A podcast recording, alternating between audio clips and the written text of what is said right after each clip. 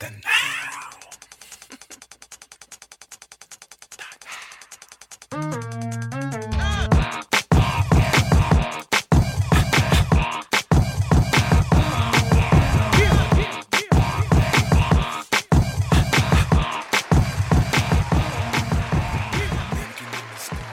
Welcome to the Heathen's Guide to Life, a show where this opinionated jerk and his little brother. give our take on how to live your best life. I'm Kate Ibn Latif. What's up, world? I'm Kayla Sean. Welcome to our world, folks. Thank you for tuning in. You're in for a very interesting ride.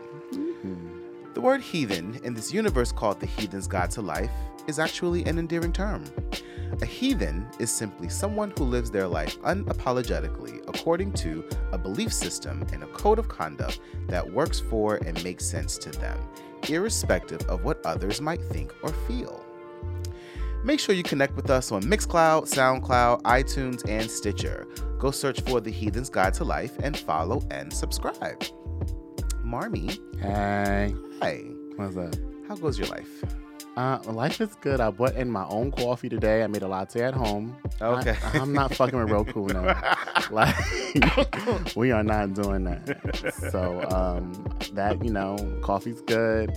My whole week has been like I've been obsessed. You know, I love a good obsession. Yes, obsession is good. Um, the week before it was Patti and the Bluebelles, Right. And then LaBelle, and then just Patti. Okay. I was obsessed with their catalog, and this week I've been obsessed with the Jussie Smollett story. oh, I've been okay. reading everything I possibly can about this story, and I don't know Jussie personally, um, but I like him a lot. Mm-hmm. And um, just from working, I know people who know him, Okay. so I was able to get some really um, some good behind the scenes stuff. Ooh, spill it, Gert. It, spill wa- it was kind of a scoop, and I guess he got wind of it because he gave the whole thing to Essence. so day before yesterday, he came out with a statement Mhm. um, to Essence, and it didn't say too much of anything, but just for backstory, um, yeah. So Jussie Smollett was attacked.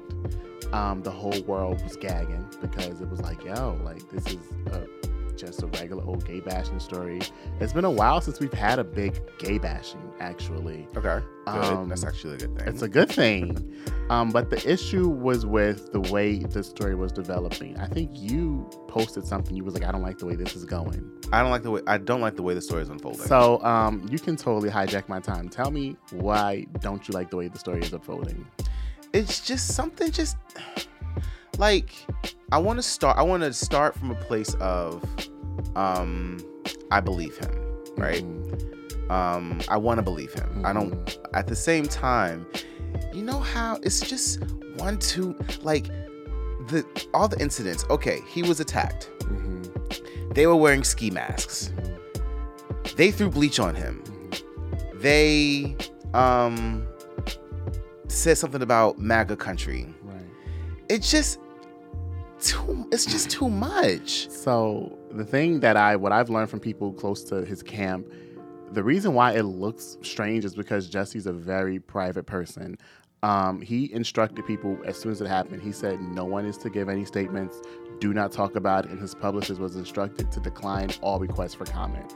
Um, so he's reportedly furious with the Chicago Police Department and the way they handled it. Oh yeah. Okay. Okay, so that's where things first got kind of um weird because of the way the Chicago police handled it. They signaled behind the scenes that they weren't believing him, and somehow that creeped out into the public consciousness. Um, so he was insulted by the idea that fans would question his story, which was weird to me because no one was really was really questioning the story at that point. Mm-hmm. But it was like he was already getting out in front of the idea of people questioning his account of events. Um, so he was infuriated that people would suggest that he was making up parts of the story. Um, now, people familiar with his t- with his thinking, they're saying that it would be extremely out of character for him to make things up. Mhm. That's just not who he is. They described him as being extremely quiet, low key. To- he's totally freaked out by the public attention. He does Mhm. not want it at all.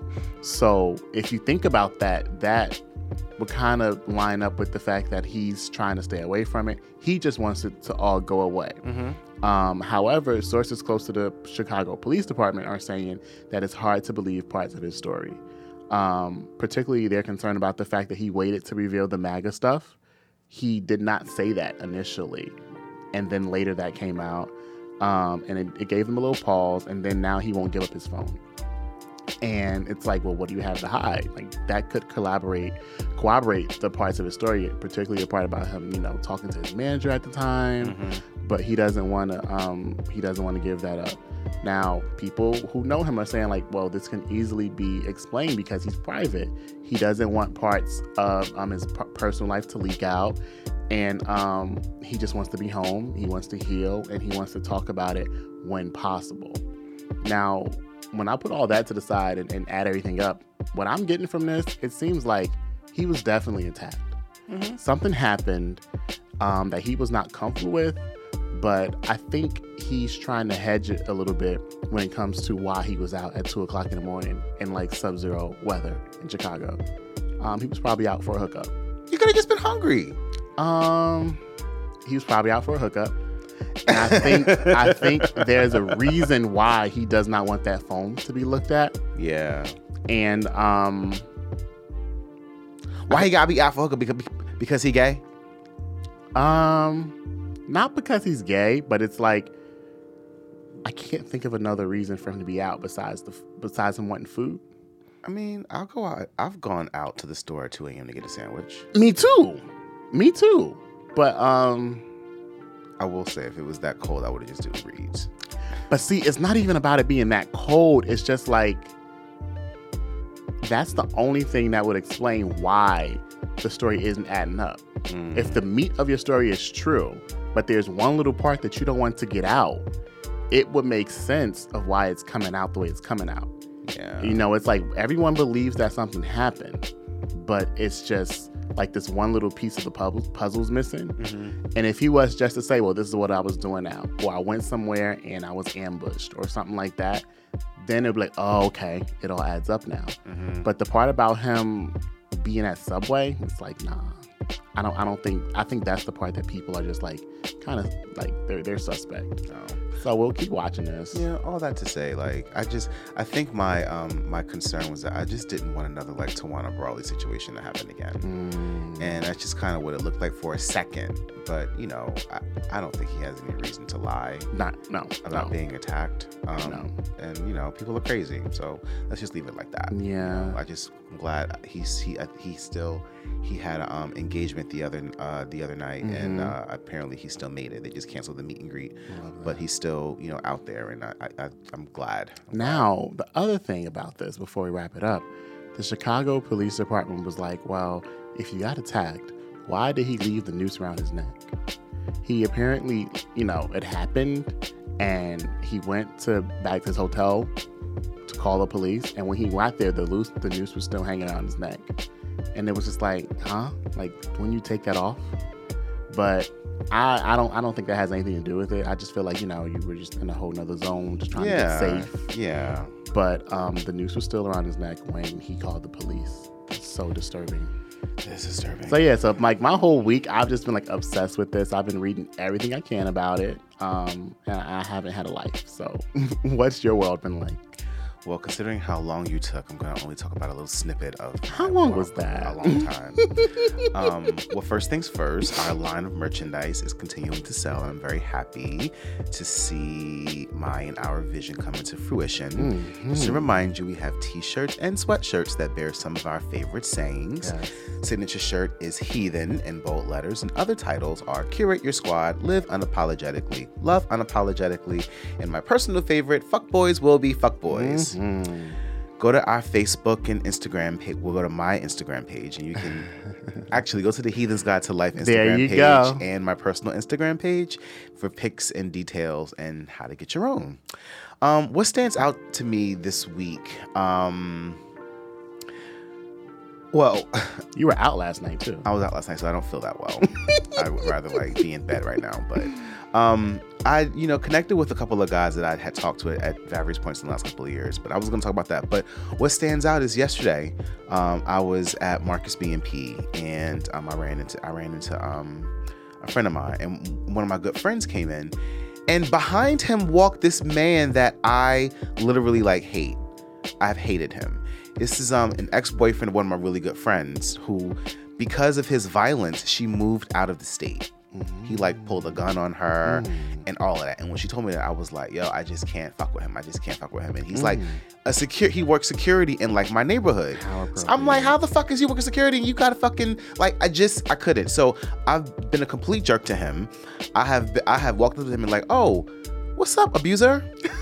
oh, how are you, wife beater? Stop. Literally, like that's what I've said to him because what that's what he has been. And so I just had a moment yesterday and I was like, you know what? I have been a real asshole to you, and that's not fair. It's fair. Um, well, so I, I, I, my thing was more about never giving him the opportunity to say anything, never, never even asking him about his side. I just took a, I just took the stand of- of my friend. I was like, yo, I can't fuck with a man that would um, pull a gun out on my friend. Mm. Um, despite that, he's still a human that deserves that deserves to be treated with, at the very least, respect. Um, so not that I want to be not that I want to be friends with him, um, or like hang out with him or smile at him when I see him. I just want to just recognize, you know what, I've been I've been a jerk to you, and I might still be a jerk to you, and I'm just recognizing I've been a jerk to you. Um, but it was just a moment, and he he's he's always tried to apologize, and I was like, I don't want. And even last night, he was trying to kind of explain. So I was like, I don't want your explanation. I don't need to hear your explanation. Um, but I just want to just be present that I've been an asshole to you, and to that, um, I apologize. That was totally for you, not for him. Everything's for me. Let's be very clear here. Um, so that was that. I just felt like, you know what? Let me just wipe the slate clean. Um, I've said my piece. I've expressed myself. Uh, I've expressed myself to him, and that's that. I have to see him every now and again. So maybe next time I see him, I'll actually say hello. Mm, mm, mm, Um, but that was that was the thing that kind of stood out. Um, and Okay. the other thing, really quickly, mhm. um, remember the the uh, the guys talked to um, the younger one, Yeah, the one that's the uh, the the the prostitute. So self self absorbed too. self-absorbed guy. So you know what? Despite all that with him, I actually missed him, and I want to see his face. Seriously, honestly, honestly, truly, right? So I, I there was something about like us kind of parting company that that, that I just never felt resolution, and even every time I tried to talk to him after that, it just never got resolved. So I still there was still something. So I hit, I hit him up on IG the other day. I was like, you know what? Despite everything that happened, I um miss your face and I want to see you. Damn. So he was like, "Yeah, let's um let's catch up for drinks or something or lunch." So I said, "All right, let's do Friday." So um, on Friday, this past Friday, we um, got together. We were supposed to go um, meet somewhere else, but he ended up going to like my Cheers, like my neighborhood spot. Um, and so Hi Norm. so he got there first, ordered a drink. I got down there, we were talking, and as soon as he started talking, I was like, I think I'm complete. Like I just recognize I just Again for you. like life is about me. Um, so I was like, you know what? Yeah, I see why I don't really interact. I see like it's becoming clear because Cor- that same day that we um got together, Cory Booker had announced his his um his his uh candidacy for uh, his that he was running that he's running Booker he's running 2020. All right, so the bartender was talking to us. He's saying some shit, and I'm like, that's not how it works. he was talking about he was, he was, he was talking about Newark and how all like the stuff going on in North right now happened on happened because of Cory Booker. And I was like, no, it didn't. He's ignorant. It's like, no, it didn't. All this stuff ha- happened. It may have been talked about during Cory's reign, but Ras Baraka is the one that really made it happen in a major way. Mhm. So whatever he's saying, that's that to that. So he asked me about my love life. I was like, it's fine, it's going well. He, then he told me about this about his boyfriend. He has a boyfriend, right? I was like, oh my god, that's so good. I'm glad. And he was like, he lives in Atlanta and they're happy and they don't argue. And I'm like, that's so good. I'm so happy for you. So time goes by. We like for like, we, we, we- I think we're there for like maybe like 30 minutes or something like that. So all of a sudden he like kind of like says, oh, I gotta go. Um, Wait, like what? he like almost like almost with like no notice or warning like said he had to go right so he picks up his stuff prances off He does prance, by the way. prance, right he said bye right and i was like okay then i'm like you know what this nigga ain't even leave no, he didn't even leave a dollar for the fucking bill That's why he left. so left. i wonder so i wonder if he was trying to do that to like play me Little does he know I don't get a bill at this place. so if he was trying to, it didn't work. But that whole thing, it was like, you know what? Fuck boys will be fuck boys. Fuck boys and so it just became so crystal clear. So now if I never see him again, I'll be fine. He still tried to get the little one up on you. Tried to. I'm a stiffy with the bill. Right. And it didn't even work. So anyway, that's enough of that. So prances off. literally, right? But anyway, it was whatever, whatever. whatever. what are we talking about today? Let's jump in. Let's jump. in. Oh, wait, wait. I have to ask before before we jump in. Do you have anything more to say? no, you don't. I don't care. Uh, Okay, let's jump in. I was gonna insult your prostitute. I wanted to know if he charged you for that visit.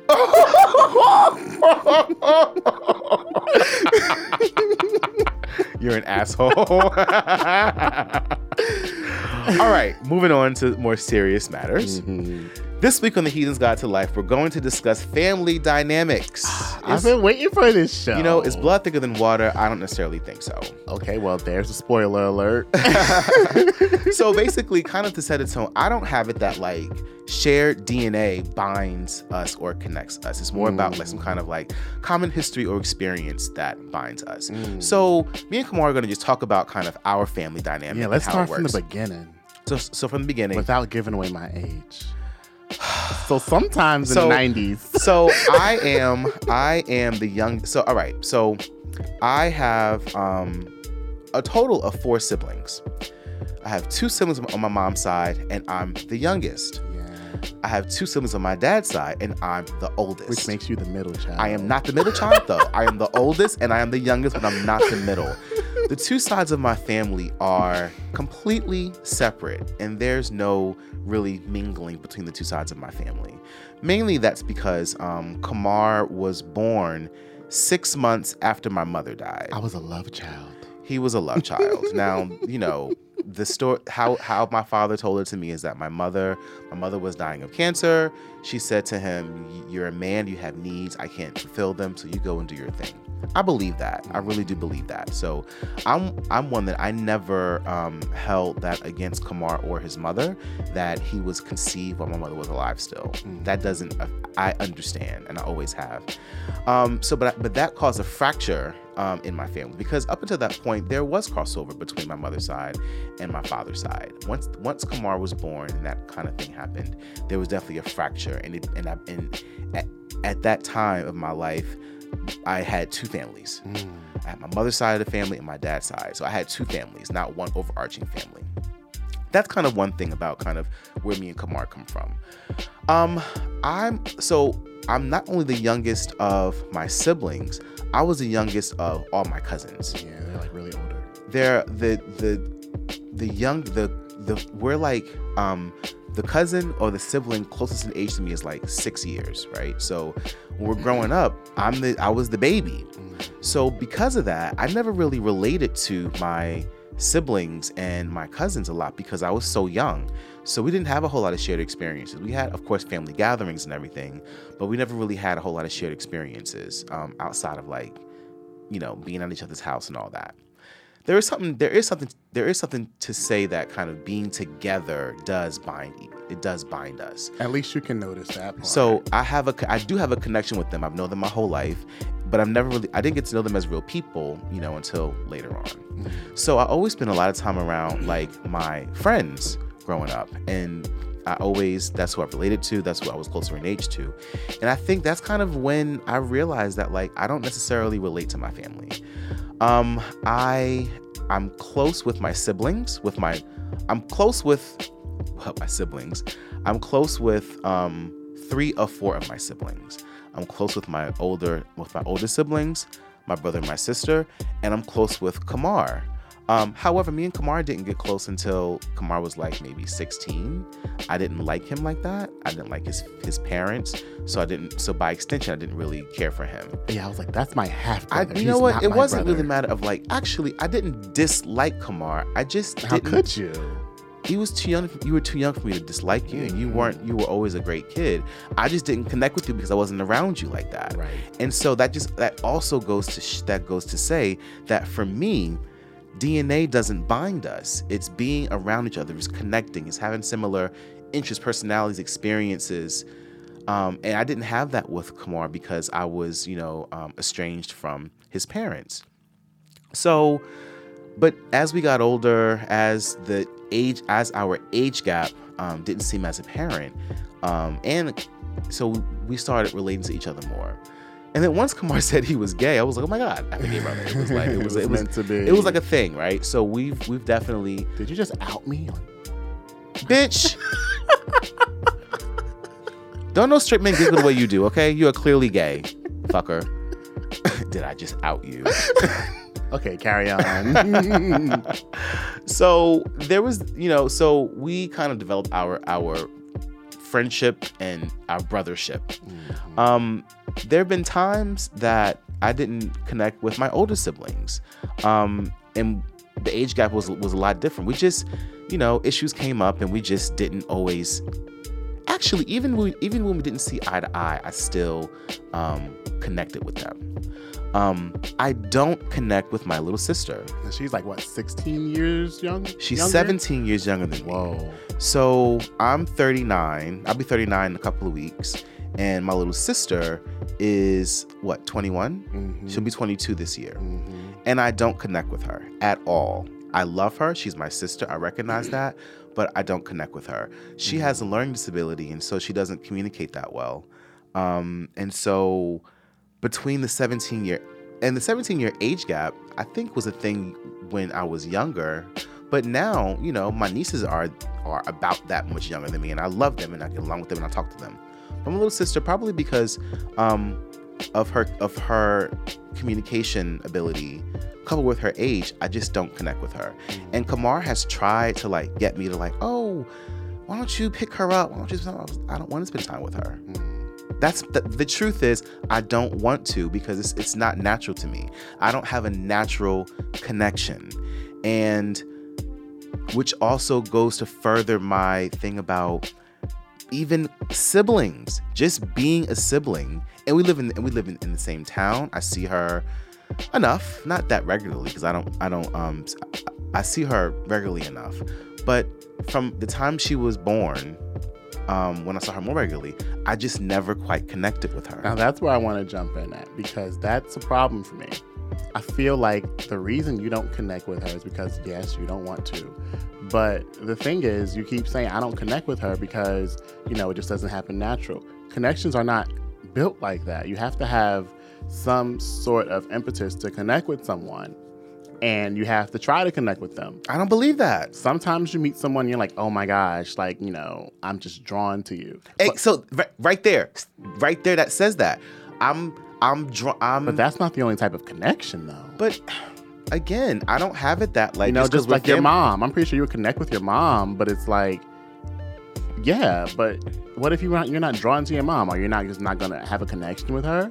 I wonder if that's possible. I wonder if it's possible. I mean, I, I I have heard of I have heard of mothers who don't connect with their children. Mm, And they try, but they don't. to. I don't know that I I don't believe that. I don't believe in trying to connect with somebody. So, all right. So for me personally, like I have, so for my grandmother, my grandmother on my mom's side, um, I don't connect with her very much. Um, she's just like like like I guess how you would say I'm not necessarily drawn to her. Mm-hmm. Um, and if she was a regular old lady in the neighborhood, I would ignore her. Mm-hmm. Now, because she's my grandmother, I do go out of my way to see her. Um, I just recently stopped forcing myself to see her because that was my own growth. But even when I'm in a situation where um, I'm here, she's there, like I have conversation with her and I make it so that I can enjoy her company. Um, like the last time I saw her, I think I gave her um, a pedicure and a manicure, and that was fun. I enjoyed, Aw. yeah, I enjoyed that. But um, I wouldn't go as far as to say that I just can't connect with her because I try to, and um, I don't force it, but I make an effort, you know. And I feel like in life, if you make the effort to do something, the other half of it is on, you know, the other person. So if we both make an effort, we can make something work if we want to. Now, There- if both people don't want to make it work, then it's not going to work. There are people in my life that I'm related to that I just am not interpersonally attracted to. Now with now with now with our little sister, it's not that I'm not interpersonally attracted to her. I just you know, after like after maybe 5 or 10 or 20 minutes, I just don't have anything more to connect with. I don't have anything to say. I don't have any I don't I just don't relate to her. And for a long time I felt a little bit guilty about that and I wouldn't really and I, actually I was I said to myself I wouldn't go this far about I wouldn't say this much about my connection um, with my sister um, on on the air because I felt a little like bad about it. You kind of should, though. I'm not going to lie. Only reason why I say that is because because of her learning disability, the relationship that you're expressing is the same that everyone else would express. So this it's is not different with me. So this is like this just goes to show the way I connect with people, right? Family or not, I either connect with you or I don't. And I think part of it is that I do have an I there is something about me that disconnects from people. Friends, family, I just disconnect. I don't know Mm. how it happens. We talked about it in the death episode yeah, that Yeah, I think something happens in me where I just will Sever not connect. tie, I will yeah. sever a tie, either intentionally or not, and it just won't. It's just the way I am. Mm-hmm. Um, so, but e- even aside from like my little sister, I recognize, and and but I have tried. I do. When you I, have never been in I- the room alone with Khadijah. But I don't because it's weird. It's weird for me. It's so but odd. it's, it's no it's no weirder for you than it is for anyone else dealing with her. That's her personality, and it all kind of stems from her, her learning disability. But when you get over that part, it's like you have to give yourself a chance to She's no- understand it. She's no different than when I'm. So I don't know what kind of um what age level she operates on. Mhm. But when I'm around any child, after like 10 minutes, I'm over it. Like, I'm not one who just want to be around kids who have nothing to say, say the same thing. I just don't. Like, So you after- go to a part of the house and she goes to a part of the house. With her, her understanding or for her level, connection means being in proximity with someone. So Oh. she and I gained a connection when I got older. Uh, well, we always had a connection. But you also lived together. I, I- never, no. I never lived with her. uh, but what I'm saying is, for our our adult connection happened just from her being at my house, me being in Mhm. my room, her being in her room, and like you know us going about life. But don't you realize though that yes, that happened, but you grew up with her. You grew up in the same house with her. I didn't. Yeah, but she was my little sister, so I spent a lot of time trying to avoid her. So, but but you got to remember, she was born when I was 17. Right, right. Right after she, the year after she was born, I went to college. I was away for college. Mhm, mhm. Um, and then I went into my own life. So my life didn't naturally bring us together. yeah. And I will own that I also didn't forge the connection. Well, I will say, I think just for And the I'm- sake of this episode, I think she's a good, um, let's call it a case study because you can kind of like, this is the perfect example of how blood doesn't necessarily connect you with someone. Exactly. It doesn't. And I think that um I, I yes, blood does not connect you. Um I have other people in my family. And so yes, that's kind of one point that we do want to make. Um I don't think that blood connects you and she's the prime example that blood is not thicker than water.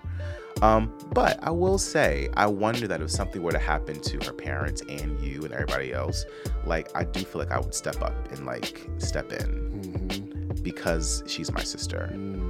And it would be weird probably it would be weird but i would do it because I bet it would. i'm not gonna i'm not gonna i'm not gonna i i still despite how i feel about family dynamics and connections i do love my family right and i do feel like um i would rather step up than let her go to be a ward of the state or Right, right. let some stranger do it um i would at least try Mhm.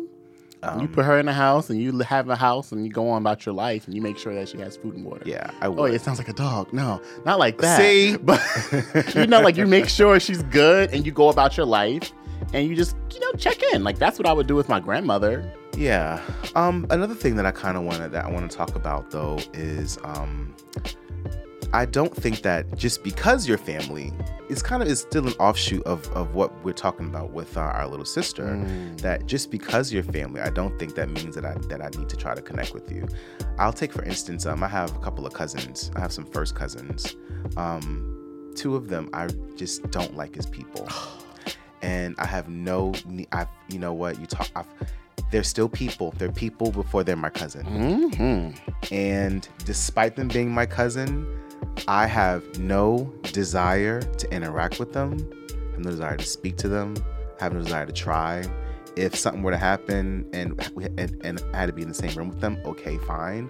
But I have no desire to talk to them, and I don't care that we're family. So for me, I have people, again, on my mom's side, some people are just like, if you weren't my cousin, I would never speak to you.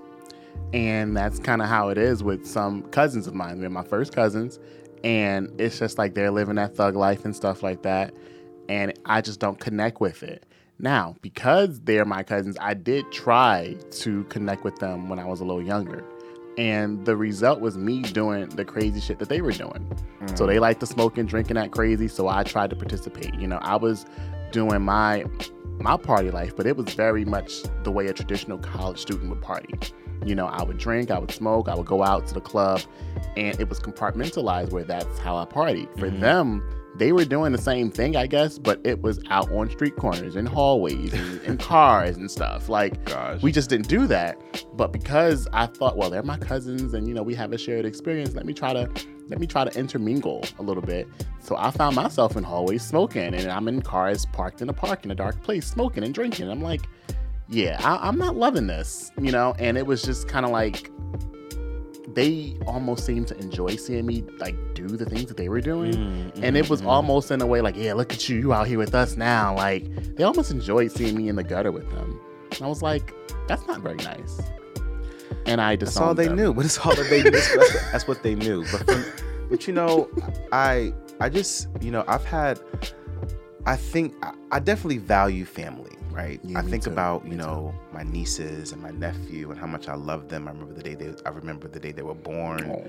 I remember I love being around them. I love watching them grow up. Um, you know, so I do value family, but um, for me, my family are some of them are blood relatives, but it's also the people that I that the people that I've that I've identified as my family.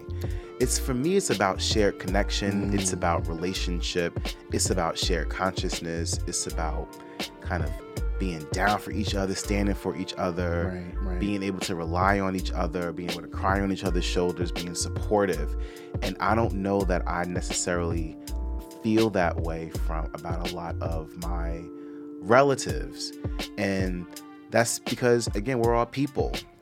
We're still people, right? And we have personalities, and some personalities clash and some don't. And I just choose to be around I choose to surround myself with the people that I kind of vibe with.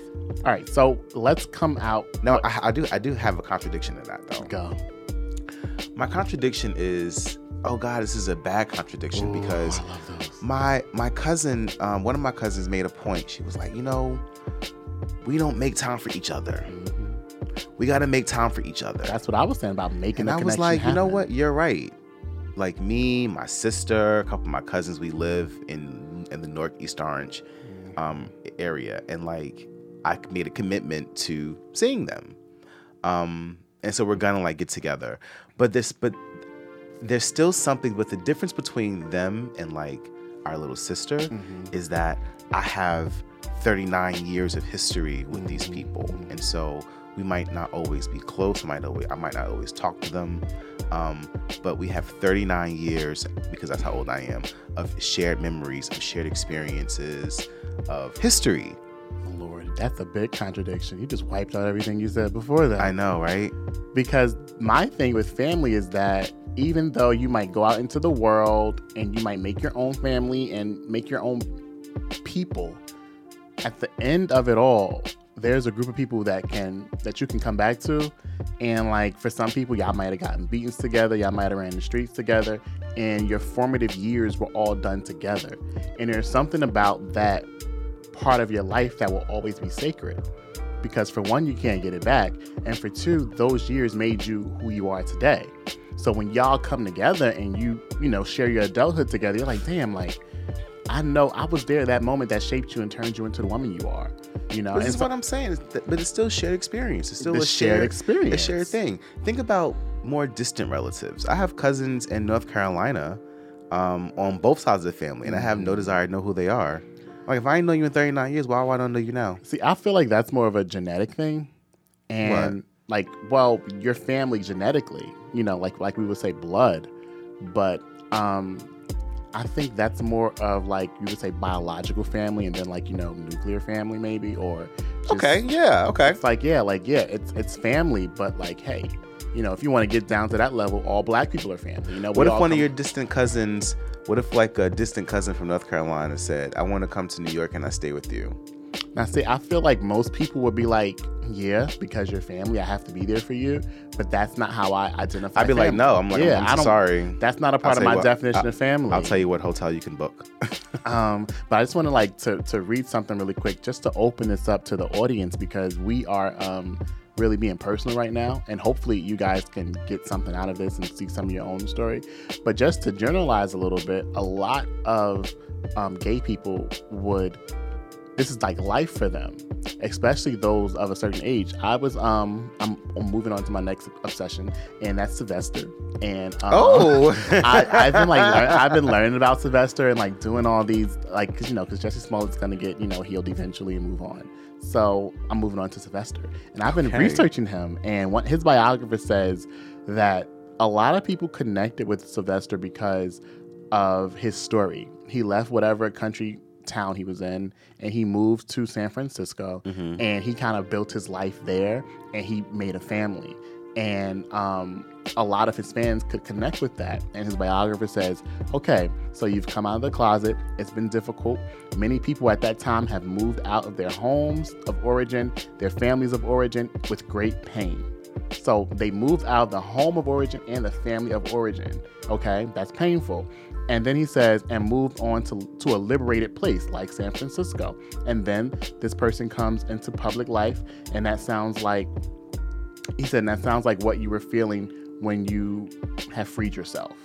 So he was talking about a specific situation, but what I got out of that is freedom is coming out of whatever place was holding you hostage and then moving into a place where you can actually be yourself and realize that you're not alone you know and you have people who you can connect with. For him that place was san francisco. Um, for us a, for a lot of people that place was the village. You know they would get kicked out of their homes or they would come out and their family wouldn't accept them and then they would come to the conclusion that we've just come to. You know family um, sometimes doesn't mean you shit. Blood is not thicker than water. You know i have family but here i am sleeping on the pier. Mm, mhm, and you know mhm, um, mhm. like pose the show pose did a wonderful job of documenting that how people leave their homes end up in new york city looking for family. Right. and these people have families sometimes all over the state all over the country but they would not accept them because of who they were. Right. and they come out and then you know they might get into the ballroom scene. Unfortunately some people might get into the drug scene you know. Um, if you're straight you might get into the um, the gang scene. But you're all looking for people to identify with and they become Yeah. family. And i think um, it's the same thing that we're saying we're doing it in a different way but you go out seek people who um, you, you just want to be around like-minded individuals and sometimes family just is not that Yes, sometimes family is not that. Um, another thing that's interesting in terms of like dynamic is, and this goes to show again about my ability to like disconnect. Um, but like, I can't imagine if like, how do I say? I don't feel like I don't feel an obligation to anybody in my family, right? Hmm. I don't know that um if no, I take that back. If Latif needed anything, I would drop what I was doing and do it for him. That's my father. Um, and without so- him you wouldn't be here does that true. mean anything to you It does. Mm. It does. I, but I really value my father though. Like I Mhm. value him, and I value our relationship, and I value that. Like even though I might talk to him every three months, right that works for us. it does work Like that really works for us. Um, and you know, I never. He's he's not one to like make weird demands, or like you know, kind of impose on me. right right Um, I think about my friends who, when they with their, if they're with their parents, they turn into fourteen year olds again say like whatever their parents say goes. I'm like, no, we, Mm. we t- we're adults. We talk like we talk like people. But I'm the. but I mean, but our family is rather non-traditional.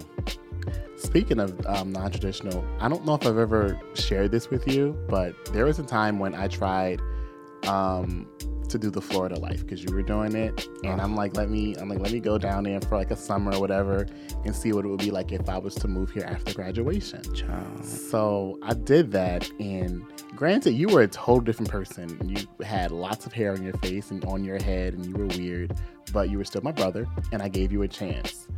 I realized in that moment, I was like, I don't like Katab as a person.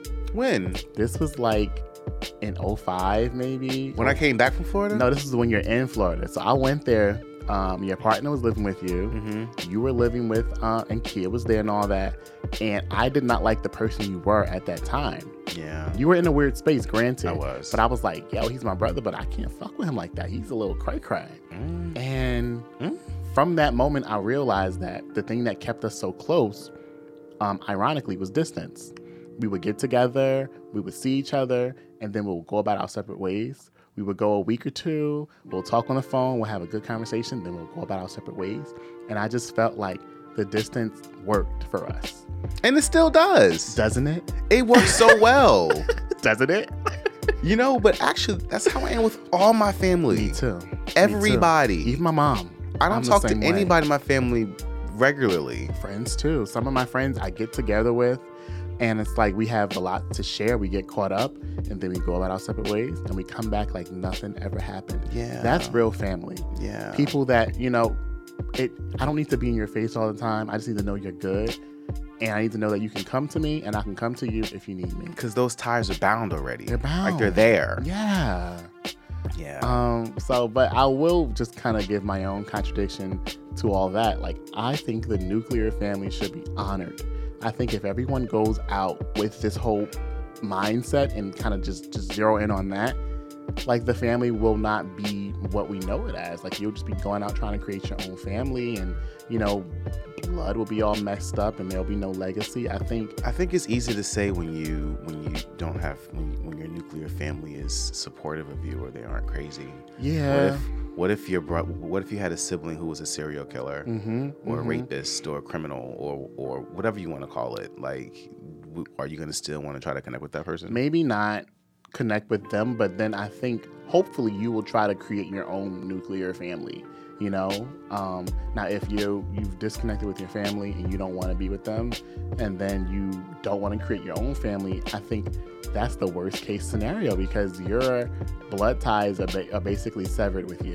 Yeah. You know, you're you're not gonna procreate. You're not gonna um, like what are you giving back to the earth? You know, I think even though we're just regular old people, I think we should honor our family's legacy by keeping it going.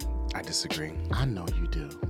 I say over and over again, I it is my view. Don't say that on the air. It is my view that the reason Oh why my God made Kamar and me gay is because our lineage is supposed to die with us. I did not The want you to family say name that. dies with us.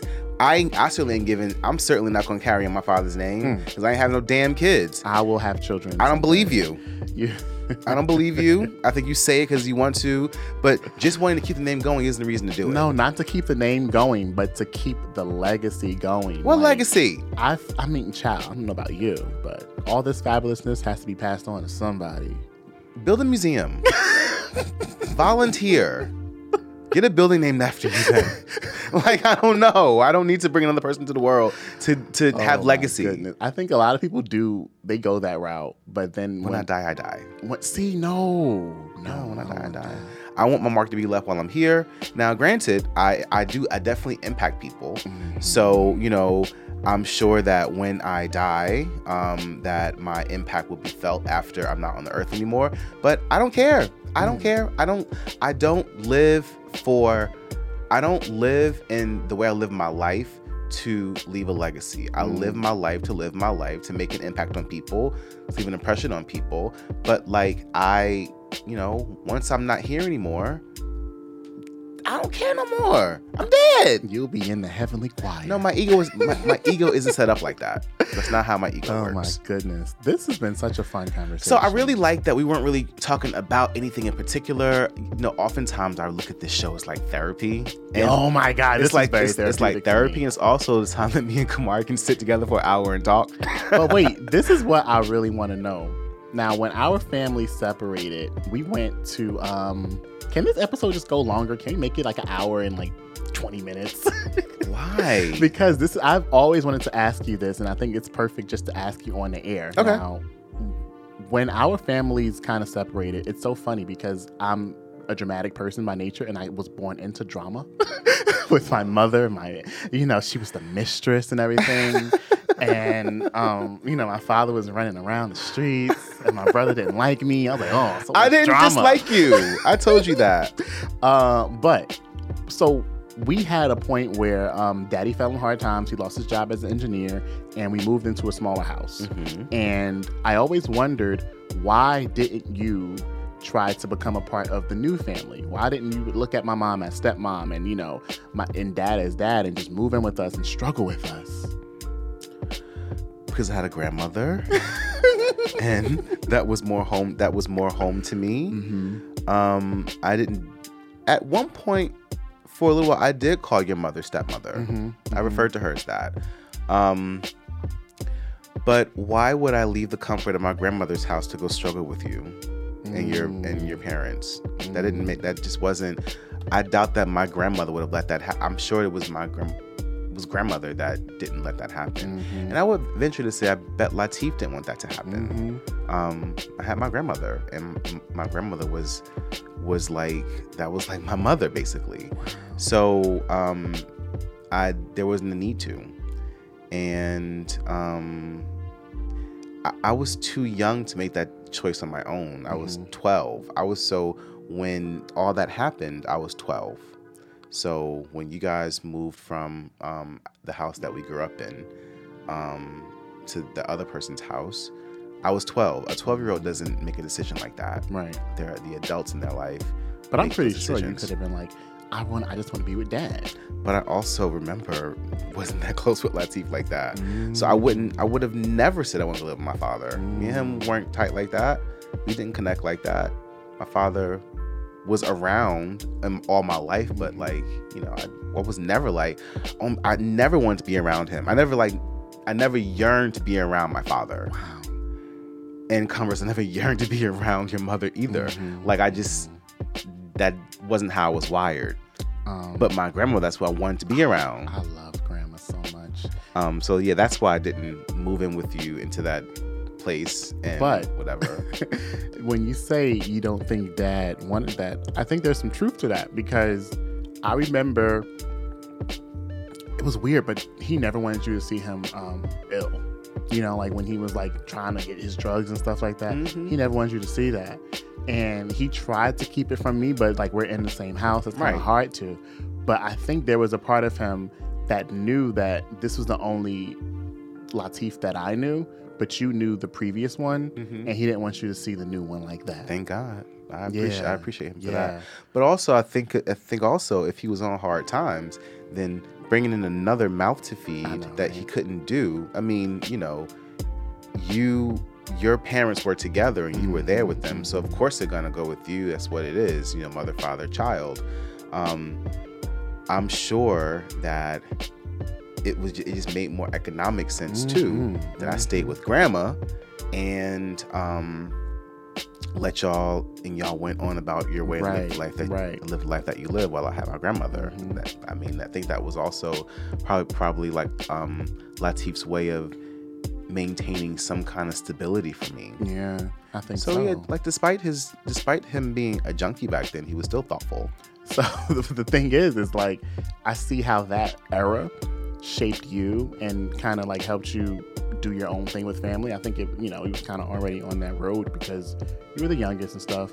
But I think that had to have something to do with it. I think that I, I really, you know, maybe one day as I do more kind of transformative work, I'll look into this. But I don't really, I, I remember, I remember that time kind of sort of when you guys moved away. But again, the time of my life between the ages of eight and 12, I don't remember. Oh my goodness, I remember it so much. I even remember the, the short period of time when your older brother Hadid moved in with us. I don't, I don't remember that at all. Yeah, he moved. I don't. It could have been a week. It could have been a year. I don't know. But I was really young, and you know, when you're a kid, life just kind of blurs together. but I was really young, and I grew up seeing Hadid as my brother. Like you guys, my brothers, Mhm, and mhm. um, Tahira, with your your older sister, wasn't really, but she was in the house. Like, you two were in the house. He was my brother. You're my brother. And when he moved in, I'm like, oh wow, great. We're all gonna be like a family again, like we were in the big house. Mm-hmm. And then um I'm like we moved from there and then we actually ended up moving in with my grandmother. She had a, um, a huge house and we ended up moving into her basement apartment. Those are the dark years. Those were the dark years, but I will say this because of that, that's why I honor the family dynamic as much as I do. Because even though you weren't a part of it, I grew up with the whole new family. Like I had cousins and, you know, I had aunts and uncles and stuff, and it was very dysfunctional. But at the end of the day, we were all a family. We were all sharing meals together, Mhm. and we were all under one roof. I used to come over there pretty often. I don't remember that too much. I so you know, as I got older, I got and I related less to your your mom's side of the family. mhm. But growing up, I spent a lot of time with all of them. Get out. with your great grandmother, with your with your with your grandmother, with Mhm. all your cousins. All I was the you know I was the I was the I was the older one. So I spent a lot of time with all your cousins. yeah. Um, up until the, up until your aunt started having kids every year. Yeah, then it was all right. This family's growing too fast. It was, but like I, I, I still, I did spend a lot of time with your family, Mhm. and I, and despite um what I, the things I might say, I, I do look at, I still feel like your mother's side of the family is my. I feel I do, I would call them family. hmm I still will, because I still had years of shared, of shared experience with them Yeah.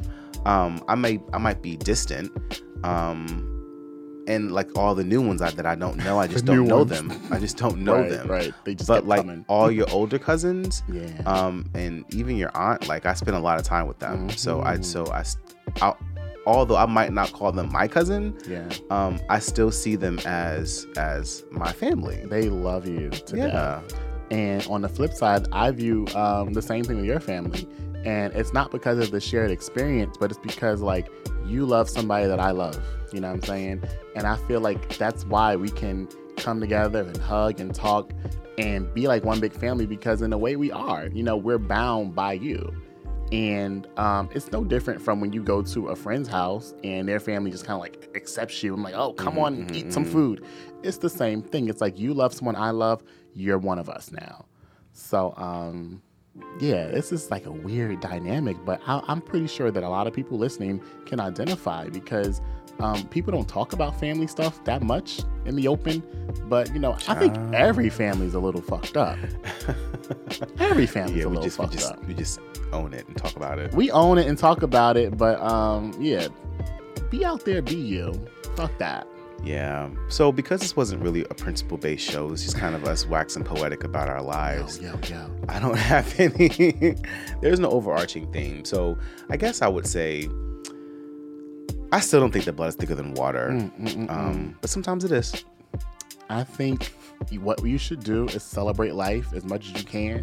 And there's no better way to celebrate life than the people who've seen much of your life with you. So do it. And on that note, let's talk some shit. Let's talk some fucking shit, yo. So this is the time for Kamar and me and our for Kamar and me to to air out the shit that grinds our gears. You go first. I am over people saying Happy New Year. Oh my goodness, it's only February. I don't 2nd. care that I haven't seen you yet. The year ain't new no more. like yesterday, three people that I saw yesterday said Happy New Year, and I yelled at them. It's it's February. Hi, hello.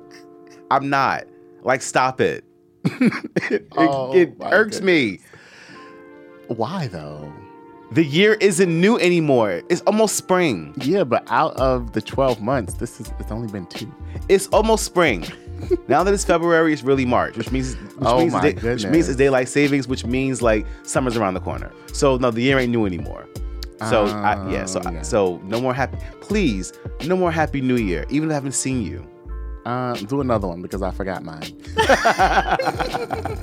Hopefully, it would come to me before you finish. I'm going to also talk shit about people who smoke in close proximity, Oh. close proximity to their children. Yo. I really like hate to see, you know, it's you know, I don't knock people who smoke. Mhm. Whatever you want to smoke, fine. But like I do knock you subjecting your child to it. And I wonder if one of the reasons why I'm so averse to cigarettes is that my parents did that shit around me. Like I always grew up around the smell of Newports. And fucking and just I remember being in the car and being in the house and being at dinner and they're smoking and I can't escape it. It And was I'm cool just- back then, though. Yes, but still You can uh, smoke in elevators, everywhere at work. roll up the windows in the car, hot box your right, child. right. And fucking but like now we all know better. And I just really like, you know, it's just not it's not healthy. I think it's just I show I think it shows a disregard for, you know, the life of the child. I just think it's very déclassé. um, you know, I I I talk shit about people who smoke around their kids. Yeah, Like go to a different room. Or, you know, if you're like if you're outside, how about you don't smoke when you're holding the baby?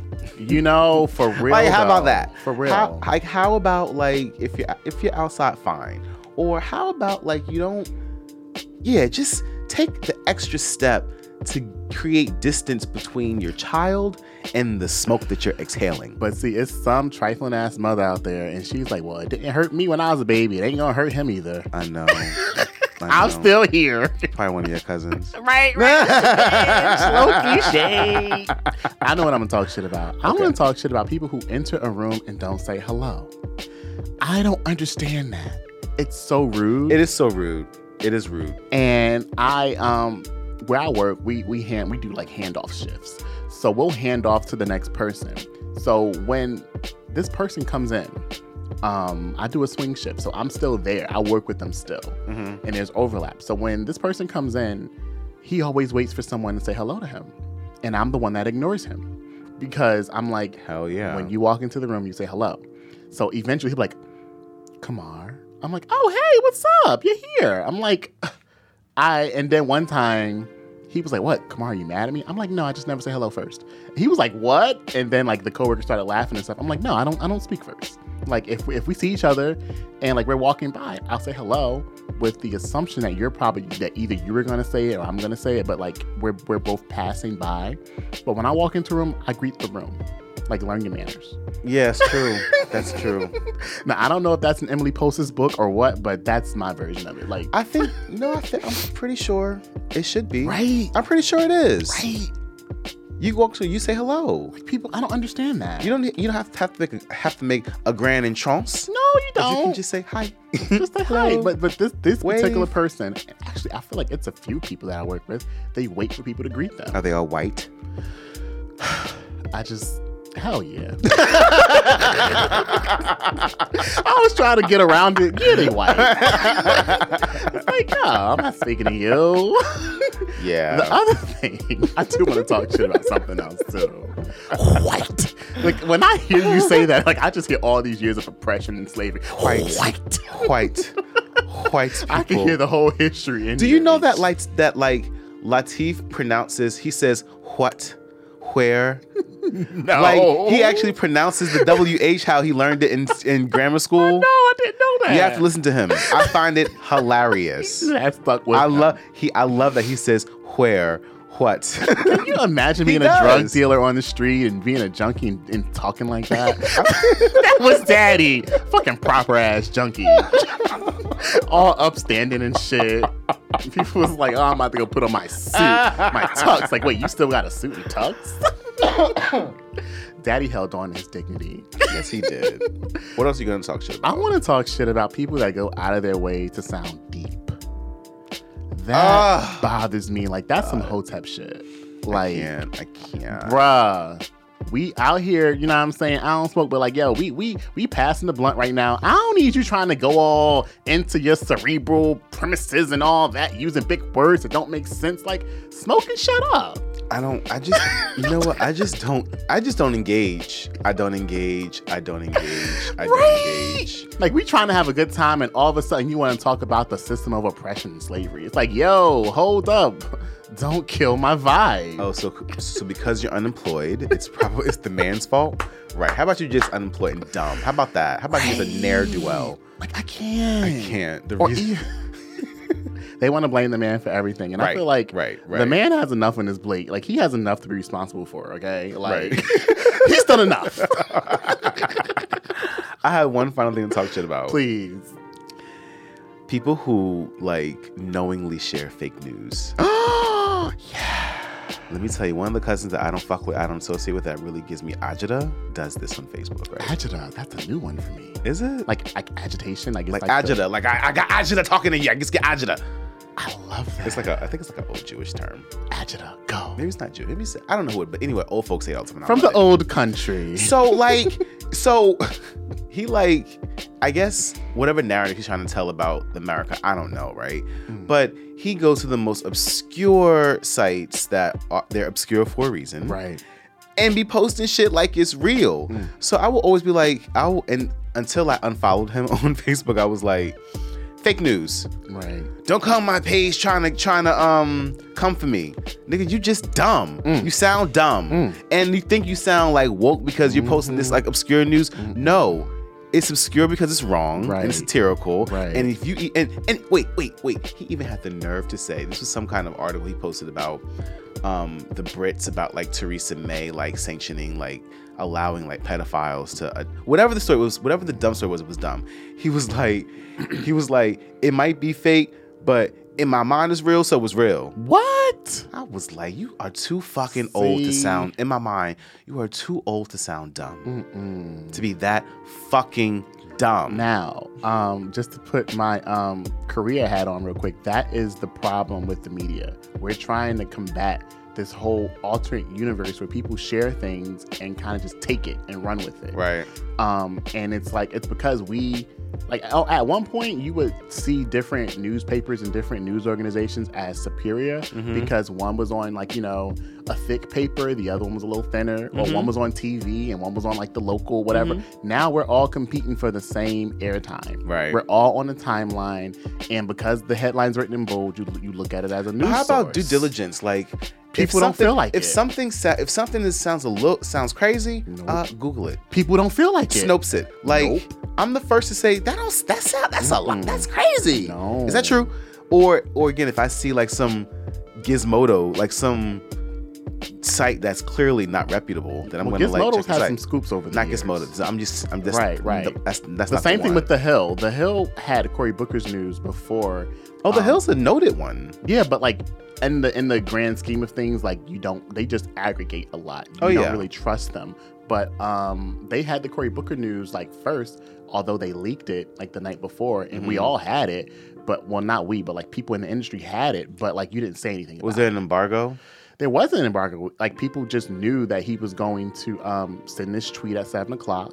Oh, and okay. um, you know, if you notice, like a lot of the um newspapers kind of like had their stories ready, like at seven, like boom, here's a story on Cory Booker. Like you just knew, but you're not gonna leak it. Uh, a Hill reporter kind of like leaked it. Oh. Um, but the thing is, like media literacy, you know, it's like Mhm. you have to be literate enough to just like be um. I guess accountable for the news you take in, because like if Yeah. you just run with this, this stuff is forming your opinion, and it's formed on lies. Do Yeah. better. Do better. just be just fucking be smart. Just Google the shit. Just take an extra step and Google. Idiots. Well, that's our time together. That's our time together. We hope to not only entertain you, but to provide you with some new or different perspective about the various topics we discuss. Join the conversation and share your thoughts on today's conversation. And please follow us on our various social media pages on um, Facebook. Just give us a search. Um, look for the Heathens Guide to Life and follow us and like us. On Instagram, it's at Heathens Guide, no apostrophe S. Also, don't forget, look us up on Mixcloud, SoundCloud, iTunes, and Stitcher. Yes. Tune in next week for another episode of The Heathen's Guide to Life. Bye. Bye. Oh,